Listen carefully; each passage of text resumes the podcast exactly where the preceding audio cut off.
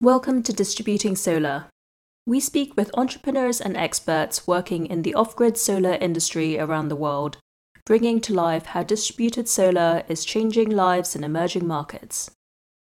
In this conversation, we speak with Andreas Lehner, co founder of Trine. Trine is a European crowdfunding platform that enables retail investors, that's non professional, everyday individual investors, people like you and me, to invest in off grid solar projects around the world. They provide debt financing via loans, so the investment is clearly set out with regards to expected payback periods and interest rates. To date, they have raised over 36 million euros of investment for off grid solar projects working in East and West Africa, Latin America, and Asia. And over 10,000 investors have invested through their platform. We talk about how Trine got started, the value of sustainable and impact investments in off grid solar, but also about their longer term goals of building a sustainable bank and why the broader global financial investment landscape needs to change. Please note, this does not constitute investment advice, and the information here is for informational purposes only. Andreas, welcome to Distributing Solar. Thanks. Uh, happy to be here. So, you started Trine in Sweden, but you're originally from Austria. I'd love to start by understanding a bit about how did you end up in Sweden and how did you come to start Trine? Uh, for me, everything started going back to high school when I watched An Inconvenient Truth by Al Gore. That documentary had a really big impact on me. I think I watched it three times in a row or something like that. And it just made it clear for me that I want to contribute with whatever I, will do during my life. And in particular in that one, obviously climate change. I think I was 18 around that time. So that set me on a, on a trajectory where I, it was very unclear what to do because climate change is a huge thing and it's, it's obviously not a silver bullet to fix it. I picked my studies after that in environmental energy management. At some point during my studies, I got this desire to go abroad. So I went for an Erasmus to Finland. And in that time, I went to Sweden once or twice and I really liked the country, culture, I studied sustainable energy systems here, so I'm, I'm actually a background engineer. And I jumped into a lot of sectors like uh, electric mobility, renewable energy to figure out where I really think I can add value. And in retrospective, it all makes sense, but I was just trying out a lot of things and I realized I want to work with solar energy. I also, for some reason, decided I want to go to Kenya for uh, education on sustainable energy or sustainability in emerging market. And after all of those experiences and working at a startup in between and doing like a startup training for students or graduates, I, I, decided I want to start a company. I didn't want to work at big companies because I just wanted to, to get things done and not have to do internal politics. So then I brainstormed a lot of business ideas with one of my now co-founders, Christopher and a friend of mine, uh, Yoon. And we had an idea that we wanted to follow. It was actually not this one. It was a different idea. And uh, remember I went to an event one day where you pitch your idea to get people to join you. And we had a more like a technological solution. But I was not an engineer that could build stuff. And Chris was neither and uh, was neither.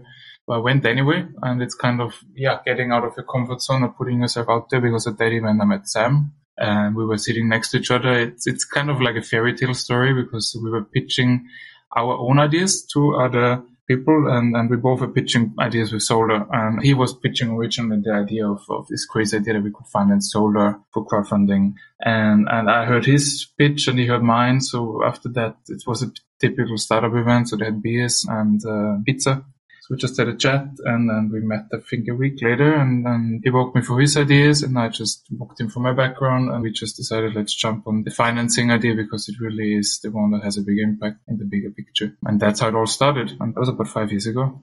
That's a great story. And tell us now more about Trine. How does it work and what does Trine do and what are your objectives as a company? What Trine does is you could call us an intermediary. So we are connecting people that, that want to put their investments into sustainable assets because investments have a huge impact and I can talk about that for a long time, but basically connecting investors in Sweden, but also in the EU with companies in emerging markets that work in the off-grid solar space and are in need of debt finance. So what we provide to the borrowers is uh, working capital debt. So anything that is backed by assets and it gets financed by people from Europe. And that's individuals like you and me, anything from 25 euros also institutional investors like development banks and DFIs. And we're combining those different entities, you could say, or investor profiles and provide the finance that is dire needed in our sector and obviously now even more than before. We have done around nearly 100 loans and we have financed about 35 million euros. When it comes to our goals, we really want to enable those companies that have that impact and we want to enable like a greener future and a better world our mantra is it's for people, planet, and profit. We are starting in the off-grid solar space because there is a huge market need for finance and there's also huge impact socially but also environmentally with the finance we're providing. Much more if you would finance a solar panel in Sweden. But in the long run, what we're really building is a sustainable bank. We could go in a lot of different sectors in the long run, from agriculture to transportation, because we have a huge challenge ahead and we have to transform basically all of our economic system. I mean, we've done 35 million euros so far, but we are really, we want to scale this big. So, I mean, we are talking about 10xing what we're doing and even beyond that. And you mentioned there's a huge market need at the moment for solar energy, in particular in, emerging markets. Can you tell us more about that challenge? And for our listeners who perhaps don't understand the cost of debt financing in some of these countries, can you give some background about what the other options are for the entrepreneurs working in emerging markets and why Trine provides an affordable solution? There is a lack of finance in, in the off-grid solar space in particular, but I guess it's uh, it applies to a lot of industry sectors in emerging markets, and I think it is to some extent due to the perception of higher risk that maybe some more commercial investors would, would see. It's a more informal market. It's not as simple as, for instance, in Sweden, where you can go online and request the credit rating of a company and you see all the background in a PDF. At least the markets that we are in, it's, it's very informal. It's a very craftsmanship kind of investment field. So you really need to understand the market you're investing in. You need to uh, build your way of assessing the companies and you can't really rely on much market data. Uh, and that's as true for investors as it is for companies operating in those markets. I mean, the non-transparency of data or even more so the non-existence of data is often very tricky. When it comes to the finance we're providing, the other options out there would be on one hand local banks, which often have very high interest rates. Uh, in some countries, they have been dropped recently, like in Kenya, but overall, it's often very high. And it's, it's, I think it's partly due to their risk perception. And if that's a correct perception of risk or not can be discussed. Obviously, if you don't understand an investment as deeply as we do, for, for example, then it might be leading to a higher risk perception. But so the local banks are very expensive, high interest rates. Then there's philanthropy, which is also great to get something going, but then there is a lack in between. And, and I wouldn't say that we're cheap. I mean, we're for profit business. We have double digit interest rate numbers. But what we can offer, for example, compared to those banks is flexibility. Like we are not a very ingrained bank with ingrained processes. We, we are ourselves early stage company. So we understand being an early stage company and we're really customer oriented. So we're really building financial products that fit the market and we listen to our customers and really try to provide them with the finance that they actually need and not what they can find out there. So we're constantly developing new ways of financing our our existing and new borrowers. Can you tell us a bit about some of these ways of financing the customers that are more flexible, that are more catered towards what they're they're looking for?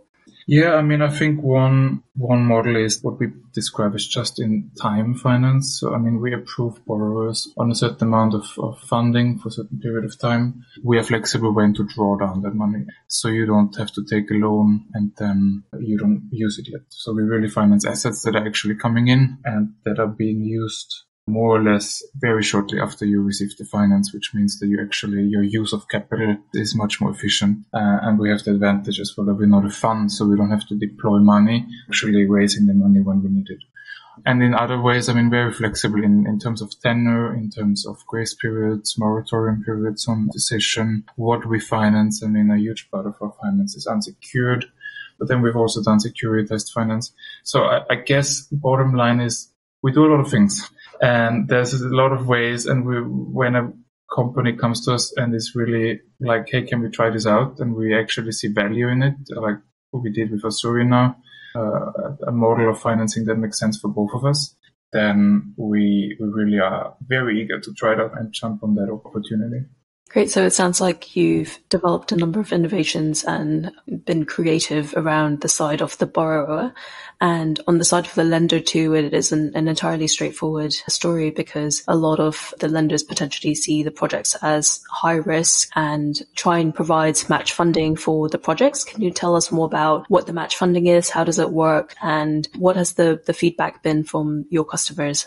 When it comes to, to the offer to the investors or what has worked. I mean, we have tried out match funding. Yeah, that's, that's true. We have worked with DFID in the early days. We have worked during the last few years with corporations, mainly in Sweden that see match funding as some sort of, well, you could see it as a CSR kind of thing to do. Um, it's, it's good publicity. It's good communication. Uh, it's just great for those companies because we're living in a time where we're shifting mindset and more and more people actually see that sustainable investment is a big thing that we need to do in order to solve our problems. When we look at how, how that affected investors, it for sure provides a boost in funding because if you have a match, every euro gets matched during a certain period of time, you're creating some sort of fear of missing out. Maybe it's not the right word, but it gets the idea across, I think. And it also gives validity to the business model. And that was very important in the early days because we were, nobody knew us. Uh, it was four crazy people in Sweden that we decided we're going to raise money for companies in Africa. Please invest. Um, so obviously having a company there that people recognize was very helpful. We haven't done much match funding in the recent days. Actually, now we're more looking at co-funding which might sound very similar and, and, maybe it is, but it's more like getting investors and in that sense, it's often institutions to co-invest in the loan more or less on the same terms as the investors and provide the benefit to them. So could be, for instance, first loss meaning that the risk perception on the investors end actually is lower because you know that that big institution that maybe you haven't heard about, but you can Google is funding along with you. So they believe in this and also your risk is actually reduced due to that. And, and I think that had a huge impact and, and will have a huge impact. I mean, we have Sida as well providing a guarantee and I think for all of those institutions, on the other hand, it's this thinking that you actually bring additional capital to the space because what we are providing is no capital that would have come to the off-grid solar space. This is money that would have done other things, maybe just be in the stock market in Sweden or be in a bank account and, and basically doing nothing. So we actually, there is a huge additionality in those millions that we're providing. And I think the institutions see that as a huge catalytic uh, effect that they want to support. Great. And can you tell us more about the the first loss provision that you mentioned that you secured with a number of organizations, including Sida? How does that work and what is its value for lenders and customers? There's different types of, I guess you could call it first loss.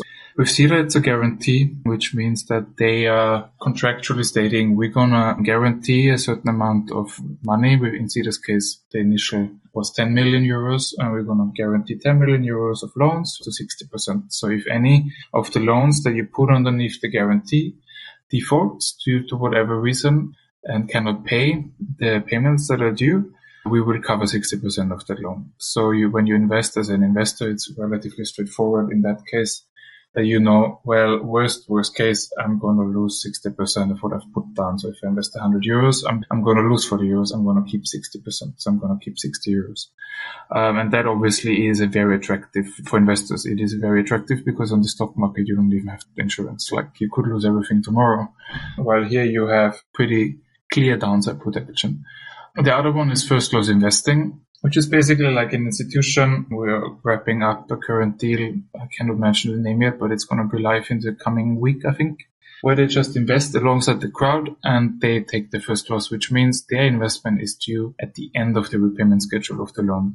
So if they say finance half of the loan, all the repayments that are due on the loan until the last repayment, say in three years from now, will go to the other 50% of the investors. So you're getting much more repaid than you should actually get repaid according to the share you have in the loan.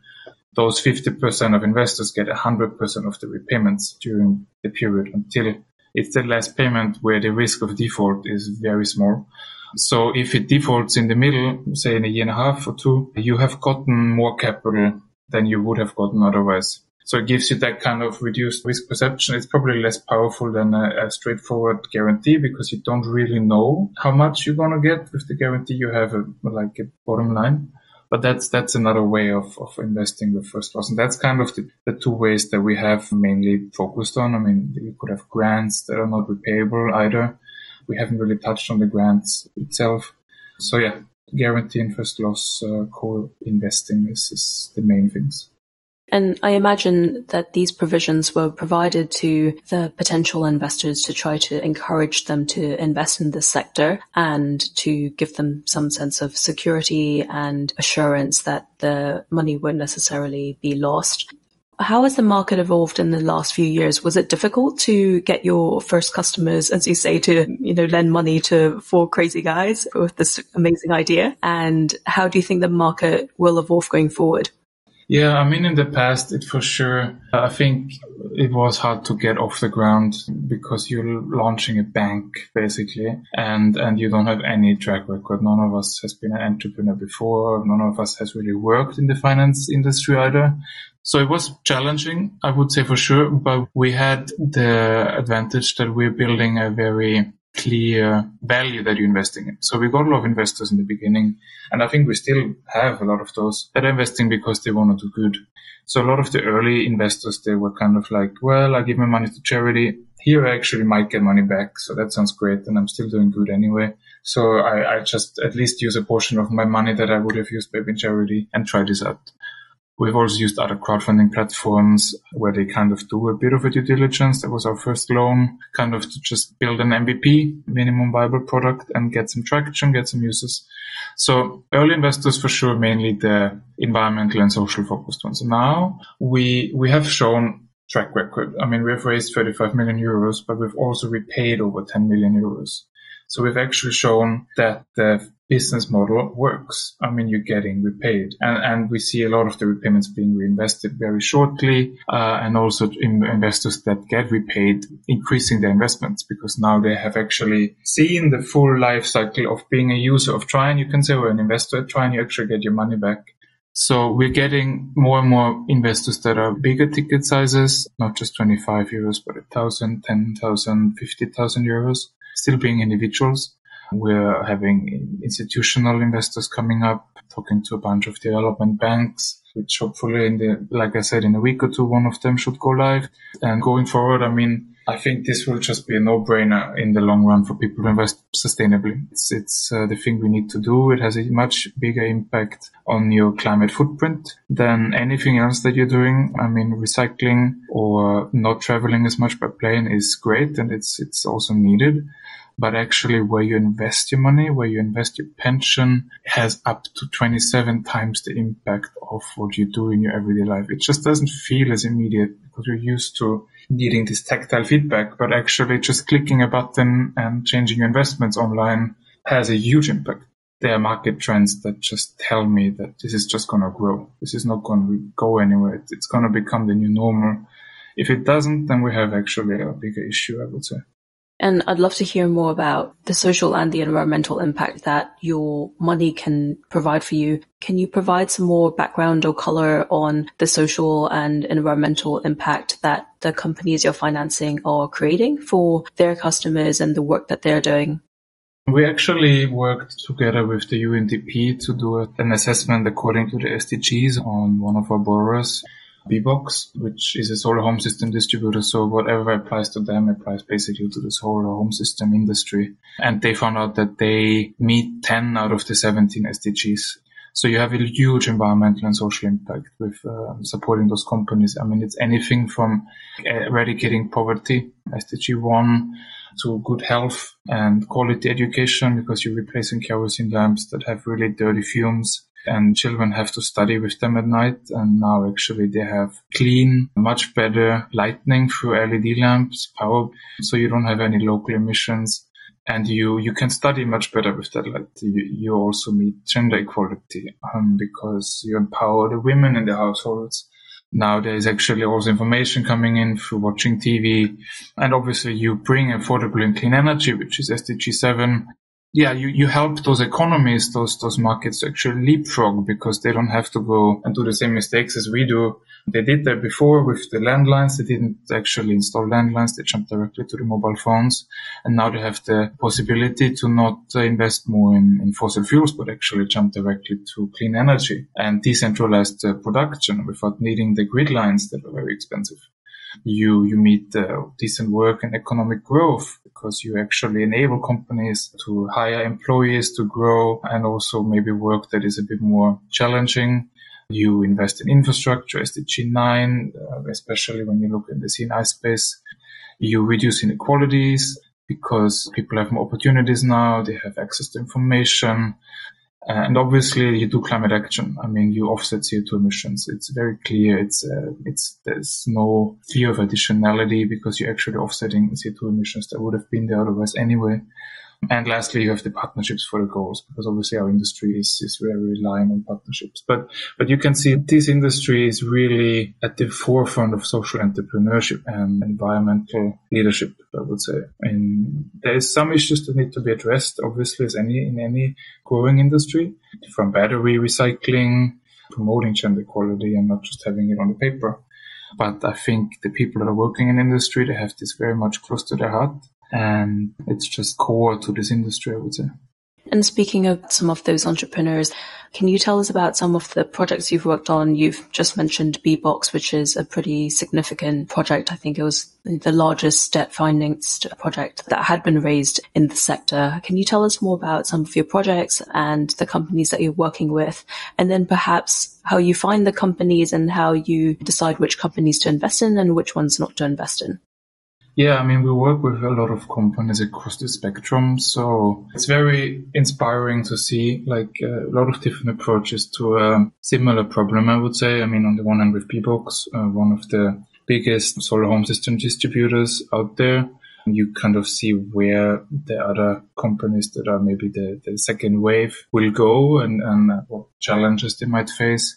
You have Greenlight Planet, also one of the big solar home system and solar lantern distributors, manufacturers, both of them very integrated as well, meaning that they manufacture and distribute and have the customers.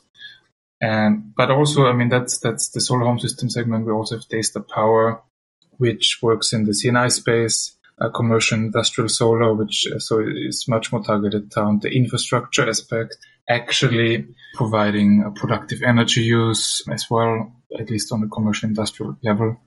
So there you have a very different business model, very different customers, slightly different impact. I mean, you have less of uh, people with energy access, but much more of an infrastructure and actually the climate impact is also huge. And then you have Kingo, for example, that we work with in Guatemala. Very interesting business model, much more on the side of actually uh, becoming a utility and having very much more long-term relationship with their customers and actually also having raised this kind of issue of, of energy access to a more wider audience, to a public audience, because I mean they got Leonardo DiCaprio to to join them, and I think he invested and also joined the board. But it's uh, he was spreading the message, and and people get to know about this world through people that they might not have heard about this before otherwise. So we are very much across the space. I mean, BBOXX is one of our biggest borrowers, but Greenlight Planet is as well. And, and what we've done back then is it's actually for us becoming the new normal. For instance, our framework contracts or what you would say what we want to disperse to a company during a year or so is, is around 10 million euros per now. But it's, it's just great to grow with those companies and see how they are changing their business model, how they are changing their approach. When it comes to how the process works or how you can become a partner to Trine or borrower to Trine. We're trying to be flexible and fast. We're really trying to get the money out there as soon as it's feasible and makes sense.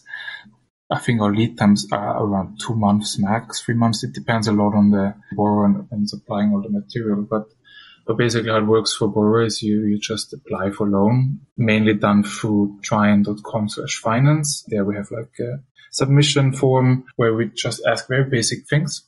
just to get to know the company a bit and see on a high level if it fits the investment policy and, and what we are investing in. And after that, we we walk you through screening, we have calls, we, we do very high level analysis and do something that we call pre-IC, where we just check again on a bit deeper than initially if this makes sense. Um, and if it does, we go through the whole due diligence, which is not very different from other companies, I think. Financials, management, markets, the customers, if it's uh, pay as you go, what's the portfolio looking like? And we also visit the company on the site. So we actually come down. We have a team of investment managers that uh, visits the clients and just make sure is what we have seen on paper and in our calls making sense. Uh, do we see this out there and does it fit still? And if that all looks good, we just go for our investment committee, decide on uh, if we want to do the investment finally, and, and if, if there's any other conditions, and then we wrap up the final negotiations, the contracting, and we put the loan live. Uh, and then it depends a lot on the size of the loan, how much time it takes. But on average, we are able to do this from start to finish in two months, if it's fast. Three months, more more common. And then it also depends on if it's a million euros that you request in the loan tranche or if it's uh, 200,000. And then we have an ongoing relationship. So what we do is we really want to build partnerships. We're not like a one-off shop. We really want to grow with our partners in funding so when they initially need 200,000, that's fine. And we can grow with them to 10 million. And like I said, we want to grow 10x. So because we're tapping into a source of finance that is theoretically, it's very abundant. Retail investors out there have a lot of money sitting on bank accounts. So we keep uh, close partnerships, close communication and release loans as long as, as all the requirements are met and have new tranches going out every month or, or so and just hope that we can be part of the long journey of our borrowers. That seems like a very swift process for the entrepreneur and I'm sure much appreciated within the sector. And so for the investors side, how does this work for them? How do they decide to invest their money and What is the process that they go through? Sure. I mean, on the investor side, it's actually even more straightforward because we're really heavily banking on, on digital finance and we're trying to build as much as we can on the borrower side in, in that regard as well. But for investors, I mean, you just go to Trine.com. If you're a retail investor, of course, that's what I'm explaining here now, but you go to Trine.com, you see uh, loans that are live. There's normally two, three that are funding at the same time. And if you really like what we do, if you believe in, in the investment opportunities that we provide, you decide to sign up. So then you've signed up. It's just like signing up on Facebook, really. You provide some more details, of course, and you need to do a questionnaire once you're actually investing. And then you need to provide KYC. So um, that's semi-automatized because we need to know who's investing. We don't want to be a money laundry place where people just come with their dirty earnings and then they put them into something good and they get it back and they can happily spend it somewhere else. So, so there's uh, KYC, know your customer, which means your passport, any identity proof depends on if you are an individual or, or a company that normally is not that difficult for because it's for any retail investor, it's maybe two, three documents to upload and then it takes a day or two to be approved.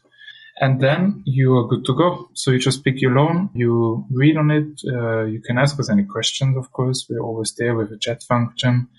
And if you are ready to invest, you, you pick your amount, whatever makes sense. The suggestion is always to spread your eggs amongst uh, several baskets. So don't put everything in one. I think that's a general investment advice and you can pay by credit card or by bank transfer. And then you just need to wait until the loan is fully funded, which depends on the loan size, but can take anywhere from a week to a month.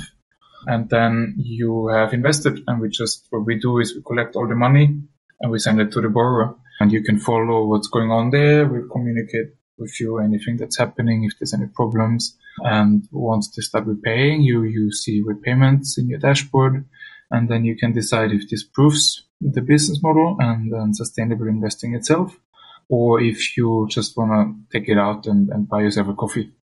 That you can do as well, and then you can get the money transferred back to your bank. But yeah, it, it's relatively straightforward, I would say. Perfect. And can anyone invest or do you need to meet certain thresholds? For example, in, in the US, you often hear about accredited investors and is it currently available to all countries or a specific number of investors? Yeah, so so we have the fortune that we uh, don't have that strict of a limitation. So for us, it's anybody that resides in the EU can invest as long as you're not a politically exposed person or obviously the KYC check needs to go through. If you're not approved, then you can't invest. And that's most of the time really only if you are close to political person because then there's a risk. And then you can invest anything from 25 euros. So, I mean, that's kind of going for lunch two times in Sweden. Uh, you can invest that. You can invest 10,000 euros. But yeah, I mean, it's very like what we're trying to do is really to make this accessible to as many people as possible. Uh, and I think that's what we have achieved so far, at least in Europe. And you've mentioned that the projects can take from a couple of days, maybe a, a bit longer to fund. Are you currently as a company constrained in terms of your growth by the types of projects that you can find and the projects that you are looking to invest in? Or are you constrained by the number of investors that are looking to invest through your platform? Can you tell us a bit about that, that dynamic and whether it changes perhaps? Yeah, I mean, I think you touched on that a little bit there. So, I mean, we are a two-sided business. So we are fluctuating in between the two maybe not constantly, but regularly. I mean, obviously finding good deals is important and sometimes you might hit a period where you have less opportunities on the table, that the investment opportunities that you have worked on is maybe not as good in the, in the last stages. Actually, we've never really hit an issue with funding. We have never had, for instance, non-successful funding. We, we always could meet the demand of financing the coronavirus, as we are currently talking about this in May 2020, has a bit of an impact on funding, of course, because if you lose a lot of money on the stock market, you might not be as interested in putting this into maybe sometimes uh, as perceived more risky countries but that has actually been recovering. So, so I would say it's uh, it fluctuates, and it's probably if I would have to pick one, I would probably pick this the deal side because it takes more work, it's more time consuming, it takes more people because you really have to go deep and travel there, meet the companies. So that even though we try to really do it fast, if you do it for a lot of loans, it, it takes time. It takes more time than signing up an investor, I would say. Do you typically find that the customers that you have joining a project are repeated investors, so they have already invested in previous projects? Or are there a lot of new investors who have just found Trine and are excited to invest? Uh, yeah, it's actually interesting because we see a lot of reinvestments. Um, so the lifetime value, you could say, from a startup vocabulary of our investors is huge because once you really started investing, you're going to keep on investing. And once you get repayments, you're increasing investments and you're going to keep on investing. I think one factor maybe that uh, hinders this mechanics a little bit is, is that we have a lot of repetition loans. I mean, we have, I think now Green Planet 11 live. Daystar Power 13. So it's like the 13th tranche to the borrower. So some investors have invested the amount that they wanted to invest in that company, uh, especially if you think from a portfolio point of view, and they're more looking for new companies. So I would say for, for existing borrowers, the baseline is still existing investors, but it's a bigger percentage that comes from new investors just because existing investors are not willing to expose themselves uh, as much as they did in the beginning. And for new loans, so new borrowers that just go live, like I think we had Yellow Solar, it's one of the newest ones.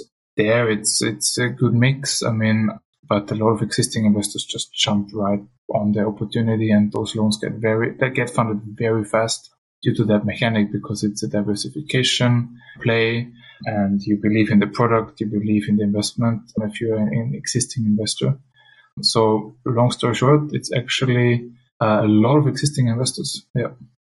Which countries are you currently working in, and are there any countries that you're particularly excited about and interested to work in? We are heavily still currently in East Africa due to our history. That's where we started. Kenya was the market where we did our first investments, but we're also in Tanzania, Uganda, Rwanda. We have investments in Nigeria, in Senegal, so a bit in West Africa as well, but also in Southeast Asia with Pakistan and Myanmar, and like I said before, with Kingo uh, in Guatemala in South America. And we are generally very open to countries. Like we don't have a, I mean, obviously there's a blacklist um, of countries where we wouldn't invest in. Maybe North Korea might not be the best place. But uh, besides those obvious examples where there is war or where there is problems, we we are pretty open. What we're really excited about, I would say, is West Africa. It's kind of the next step for us, obviously having had a very strong focus on East Africa and in particular there Nigeria due to, to a huge extent also the mini grid market there that is really shaping up, partly because there is subsidies coming in now that are kind of needed to get the mini grid sector going. And there is actually really some bankable opportunities on the table to, to jump onto the mini grid sector. So, I mean, outside of the geographic focus, I think what we're really excited about is also the mini grid space. Uh, still a lot of work needed. We're far from where we are with solar home systems, but I think there is signs that it, it's going to be a sector to look at, and Nigeria has a lot of support for it. And also in the C&I space, uh, Nigeria is uh, having a lot of opportunities, and it's a huge market anyway. So, uh, so that's I think what we're excited about. And maybe that's a great time to start talking about some of the learnings you've made as a company it's obviously been uh, an incredible journey that you've been on. You've gone to build not just a company from scratch, but in many ways also an entire sector from scratch. What have your key learnings been as a company, and have there been any lessons that have been particularly difficult to learn or painful to learn? Yes, there was for sure a lot of learnings when you start a company from scratch. We we had to have an attitude of learning from the early days because you're building something that you don't really have full picture about. Especially most of us didn't have an extensive background in finance. I mean, Sam, my co-founder, has done finance for solar in the US. So there was a bit of an understanding what it is, but at the same time, it's very different when you do it in emerging markets. And then also the due diligence that you're doing is very different from what you do in Sweden. For example, I mean, it's a lot more, like I said, craftsmanship to some extent. You need to really know what to look for. And, and that took a lot of learning. I would say the early companies that we financed are not companies that we would finance today anymore. With every investment, we learn something in the, especially in the beginning, the first eight, nine investments, just really understand what it is that makes a good company, what makes a good investment case what are the financial products that we can offer and what are the financial products that we should offer. As a company as well, I am sure every founder would say that hiring is hard. Learning who to hire and where to find those people and how to, how to know that they fit the culture, that they have the knowledge that you need in that particular role is something that I think we're still learning and, but we got much better at it. And in general, we have a learning culture. Like you can make mistakes. That's fine. I don't think we embrace mistakes, but most mistakes, it's fine if you do them once. But if you do the same mistake several times, then it's really an issue. And, and those things can break companies. But in the early days, really, we, we tested a lot of things. Um, we did A-B testing as well on the investor side. So meaning that you test two different hypotheses on the homepage and see what the reactions are. And, and there you do a lot of learning on things that work and things that don't work. So that's what I would say on a, on a company level. Uh, on a personal note for myself, I would say as a founder, I, in the early days had this idea that I have to be able to be good at everything. And that's obviously unrealistic. And you have to be able to distribute tasks. You have to be able to, to let go and, and hire people that are better than yourself at that task and, and reinvent yourself constantly as a founder. As, at least in my case, it might not apply to everybody. I'm, I'm a generalist more or less at heart. So um, I, I'm good at a lot of things, but I'm not great. Um, and then you should hire those people uh, when you scale. And also, like as a founder, you don't need to be a good manager. It's fine in the early days not to be great, and then later on, you you have to hire good managers and learn from them if you don't learn by yourself. And for me, it was more that I had to learn, or I, I'm willing to learn from people that we have hired. But uh, it's hard. It's hard sometimes to reinvent yourself, and it's hard sometimes to let go of things that might be seen as prestigious externally because you have an ego and your ego is there and you cannot deny that it feels good sometimes. There's a lot of learnings. It's it's impossible to put them all in uh, five six minutes, but uh, those are the ones that come to mind for the market as a whole, for the off-grid solar industry and, and the debt financing industry, is your goal to attract more commercial investors into that sector and to really grow the potential of that market? Do you see the sector moving towards that direction? And do you think eventually we'll get to a place where a lot of commercial investors and large sustainable funds potentially are investing in that space looking for market rate returns?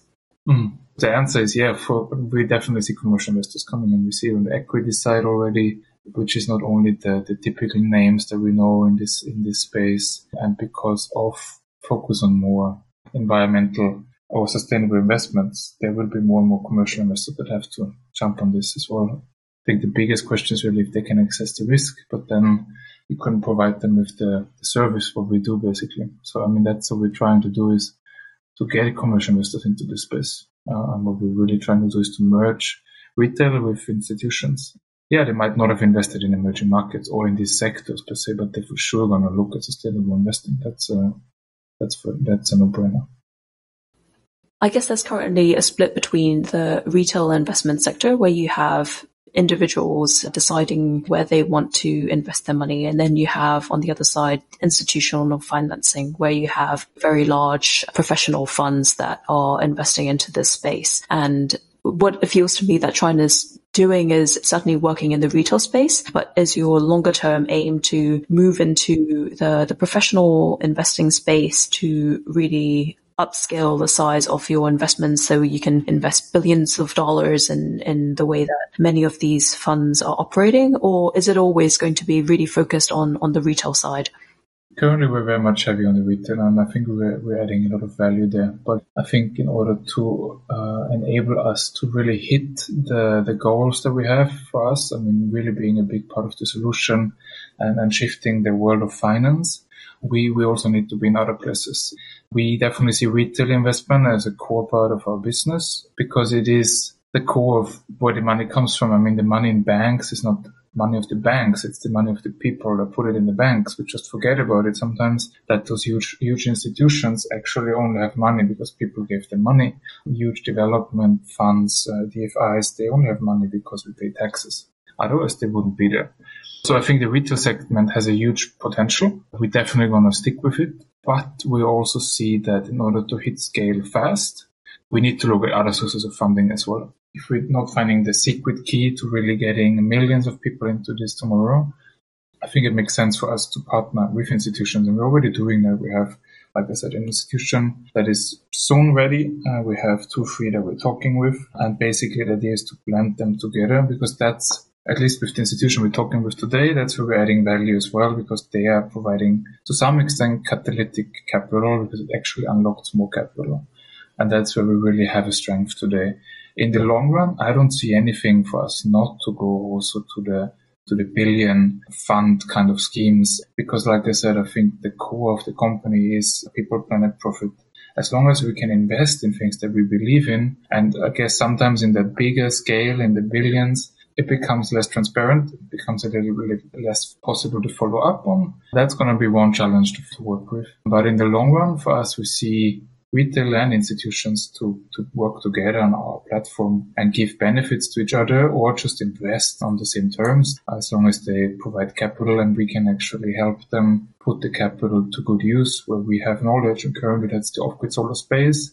But the idea is, like I said, to expand, to go to other segments uh, in the long term and to really become good at those segments and then provide the knowledge to investors that want to invest the money in the segments without having to acquire all the knowledge that we have acquired through the years.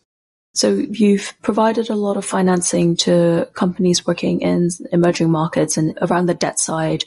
For Trine as a company, how are you funded and how did you raise your equity funding? Tell us more about that process of raising equity for your company and what your goals are going forward. How it started, I think, is the, the typical startup funding journey, I would say. I mean, we, we did a pre seed round in the very early days just to cover expenses to get off the ground.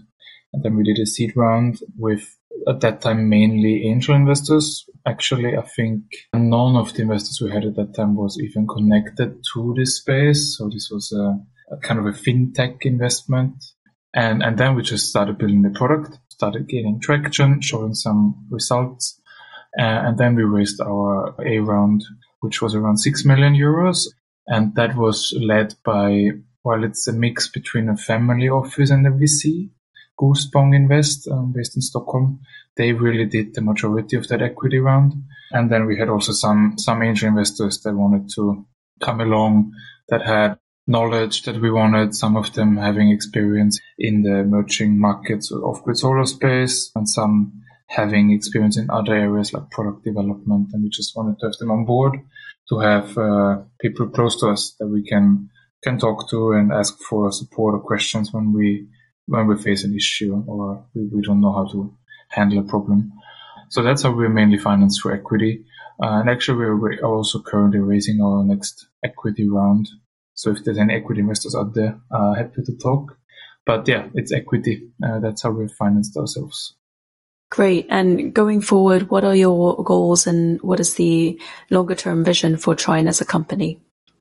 I mean, the longer term vision is kind of connected to what I've said earlier. So we don't see ourselves in the really long run as a pure off-grid solar uh, investor. We definitely want to be there. We want to take a huge space uh, and support the companies.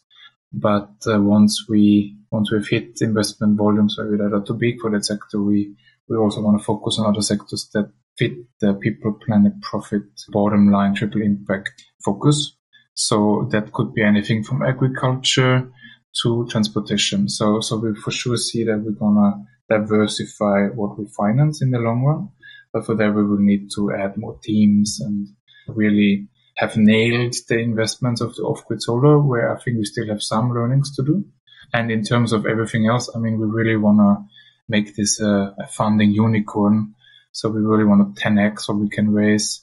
Uh, we want to blend finance. So we're going to have retail investors, but we also want to get other sources of financing into the mix and really provide a very tangible uh, investment opportunity for people that want to do good, while on the other side, supporting the entrepreneurs that are doing the changes that are needed. Currently, this is the solar off-grid space, but there's a lot of entrepreneurs out there that are doing uh, really great things. Great, and it certainly fits within the the larger industry trend around sustainable financing. Can you speak more about your approach to that sector? What are your thoughts around sustainable financing and sustainable investing that you think will be the longer term trends and longer term output? Yeah, I mean, I think the, the most basic way of looking at it is just that we believe that uh, sustainable financing or impact investing will be terms that will be in the past because they need to merge with traditional investing, if you want to call it that way. Because traditional investing is not going to work. There is just no rational to invest in the old way. Um, I mean, there is a lot of information out there. There's movements like the divest movement that are not just based on purely, oh, we need to rescue the climate, but they're also very rational. I mean, McKinsey had a report where they looked at the climate change impact on the housing market there. Um, I think it was around 1.5 degrees Celsius. What that would mean, it would mean billions of dollars being lost due to rising sea levels. So from a pure investor perspective, it just doesn't make sense to let that happen. A lot of our money currently is in assets that are so-called stranded assets, which means that their valuations are bloated. I think the Financial Times put the 900 billion dollar mark on that one. And that's probably not even capturing it they're just not future proof because those valuations are based on uh, fossil fuel in the ground that cannot be extracted, be it coal or oil or gas. And those uh, investments will in the long run either implode or will need to be shifted. And that's what we see with the divest movement, with big investors and pension funds actually pulling out the money and putting it into more sustainable assets. And, and I think we have seen now with the coronavirus that if there's a real issue, regulators will act, governments will act, uh, maybe too much or too little. We can discuss that in a different conversation. But once the climate change crisis has hit home, and people actually realize what uh, Greta Thunberg tells us every day, but we just don't want to look at it because it's too big of a task and it's too daunting. Once people will see it, hopefully not too late, action will happen. We have seen it can. I mean, we have seen that governments can act if they really get pushed to do so. And if we push them, they will do that. And then you actually have a regulator push. And if we're still driven by market economy, but then the push from those asset classes into more sustainable ones, they will be looked at from investors because they need to put their money somewhere and they need to put it where it's future proof. So we for sure see a huge trend. A lot of people becoming more aware of, of the impact of the finance, which like I said has 27 times the impact of anything else you can do. Actually, ESG investments, they are outperforming the traditional investments already today. So, so there's just no rational not to invest in this space. And, and again, to come back to where I started, impact investing, sustainable investing will not be a thing because it's going to be the thing. It's going to be what we have to do and what people will want to do as well. And we've obviously seen at the moment a huge impact of COVID-19 and coronavirus on all countries in the world. And there are particular concerns around the really adverse impact it might have in the emerging market. Can you tell us more about what you've seen around the impacts of COVID-19? COVID-19 is in itself partly unpredictable, so it's obviously hard to predict the future. But what we have seen so far is actually a relatively limited effect of it. I mean, since since COVID-19 started becoming a bigger thing in in uh, sub-Saharan Africa and other markets that we're in, we started really to actively monitor our portfolio even more uh, on exactly that how it affects uh, the portfolios of the solar home system basic companies and also the C&I companies. And we haven't seen a huge effect. I mean, we've seen effects in countries that are at the time of this recording in lockdown, which is Nigeria, Rwanda, and for instance, Pakistan. There we have seen like a bigger impact on the portfolios to some extent. But actually, on the other hand, we have seen uh, the opposite in other markets where companies actually record their best sales months ever because either they got picked as an essential service and they can still operate anyway as normal in terms of installing and selling. And also the customers currently prioritizing paying for electricity because they're at home much more. They still have some funds that they can use to pay for electricity and it just makes more sense for them. But in the long run, if this takes a long time and actually affects the rural population more or there's more lockdowns, if uh, farmers can't sell their produce, this will have an effect, that's for sure. And, and we see companies reacting, either giving free electricity for a month or so, just to, to actually help the customers. We see that the industry is coming together with a, with a relief fund initiative from, I think, all major investors in the space to provide a similar support as the governments have done in Sweden and in, in other markets like the US. So we see that coming up. And uh, to go back to the question, I think currently we don't see huge warning signals. We don't have any loans in default. We don't have any restructuring currently due to coronavirus. The companies that we're working with mainly have the cushion currently to go through this and have a bit of a drop maybe of revenues. It might hit the earlier entrants more than the established players obvious reasons, I guess, because those established companies have a pretty big war chest in terms of funding and are also in different countries. They're not only exposed to one country. So it's a mixed picture, but it's currently still pointing towards the positive, being cautious that this obviously might change relatively fast. That's very interesting. Thanks so much, Andreas. And we'd like to move to our quickfire round where we understand more about you as a individual and then the company as well. To begin with, can you tell us where your company's name came from? Sure. Actually, we had uh, several names in the beginning, but in the end, I mean, what I said before, we want to provide a triple impact, triple bottom line product. And Trine is Old English, and it refers to the triple or the triangle.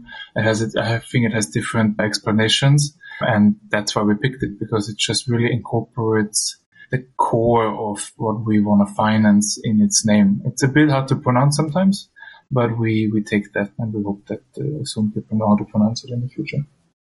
Great. And if someone is looking to get involved in the off-grid solar sector, either as an entrepreneur or as an investor, what advice would you give them? I think core to an entrepreneur is uh, focus on your customer. And that applies in the off-grid solar space as it does in Sweden when you start a business here.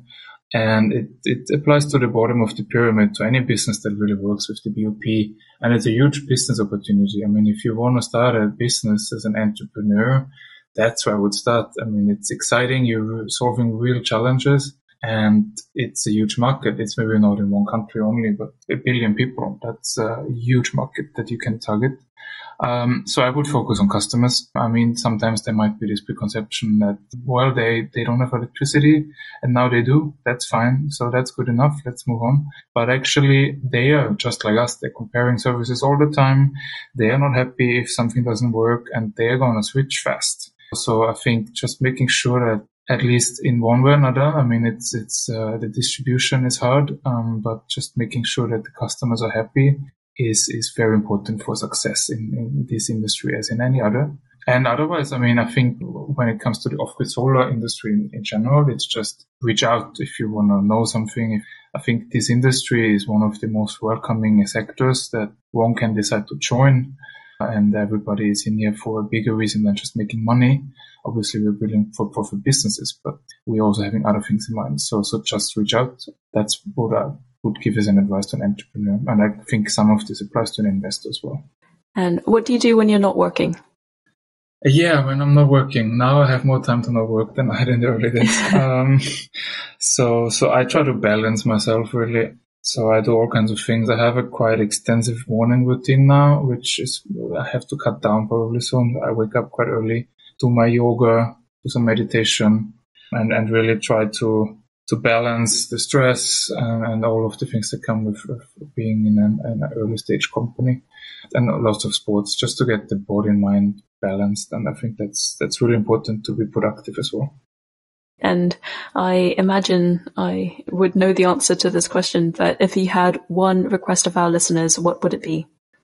If I had one request, well, I have actually two. So if you're an invest, if you're an investor, please reach out to see how we can work together and, and provide the finance that is needed to make this sector and, and in the future any other sector succeed. And if you're a solo company, obviously we are here to support you and, and provide the finance that you need. So if you haven't talked to us yet, if we haven't been on your radar, just reach out. We have all our emails on the homepage. There is trine.com slash finance where you can actually apply for finance uh, and just send us a message and we, we, we see what we can do. Perfect. And to close our conversation, what are your predictions for the off-grid solar sector for the next five years? Yes, predictions. It's probably not the best time to make predictions. Uh, a lot of things are unpredictable in, in coronavirus, but I think there's for sure some trends in the market that we can see. Um, I think one is consolidation in the solar home system space. There's a few big uh, big uh, companies out there already. There's the second wave, and there's a few that are even coming in a third wave. In some countries, maybe not overall, but in some countries we will probably see consolidation also because equity investors are just not willing to invest in everybody. And in, in markets like Kenya, it's, uh, it's a bit crowded right now. So that's that. I think in, in terms of market development, I for sure think that the mini grid sector will become more and more viable. Uh, currently it still needs subsidies, but I think once we have hit some sort of economies of scale, tested business models, some of the components that are needed, for instance, uh, battery prices, if they are uh, continuously dropping, the sector will become more and more viable. Even if it's on grid or off grid, uh, it still uh, provides very reliable electricity. And the same in the C&I space. The commercial industrial is something that we are very excited about, and we see uh, huge traction in some of the markets, and it's it makes a lot of sense. You have a customer that is much more reliable in some aspects at least than than uh, a customer in the rural countrysides. So you you have a much easier to analyze uh, offtake to some extent, I would say. And and that those two together, mini grids and C&I, I would say just also show the trend towards productive use of energy. And actually, I mean, the solar home systems are great. They're solving a need. They're providing a lot of services, but they, they are limited when it comes to the income generation part and actually elevating people out of poverty in a bigger scale. And for that, you really need productive use and local production and, and value addition. And I think that's something that we we see a lot of companies looking at. They become more viable with mini grids than they are with solar home systems. And then C&I is in itself already productive use as well. So, so I think that's the third angle that I would say the market is moving into. That's been a great conversation. Thank you so much, Andreas. Thank you for joining us on Distributing Solar. Thanks for having me. That was our conversation with Andreas Lerner from Trine. If you have any questions, feedback, or comments, please visit us on our website at www.distributingsolar.com. We have notes from our podcast, useful sources, and contact details available. We're particularly keen to speak with local entrepreneurs in sub Saharan Africa, Asia, and Latin America, so if you have any recommendations for interview guests, please do get in touch.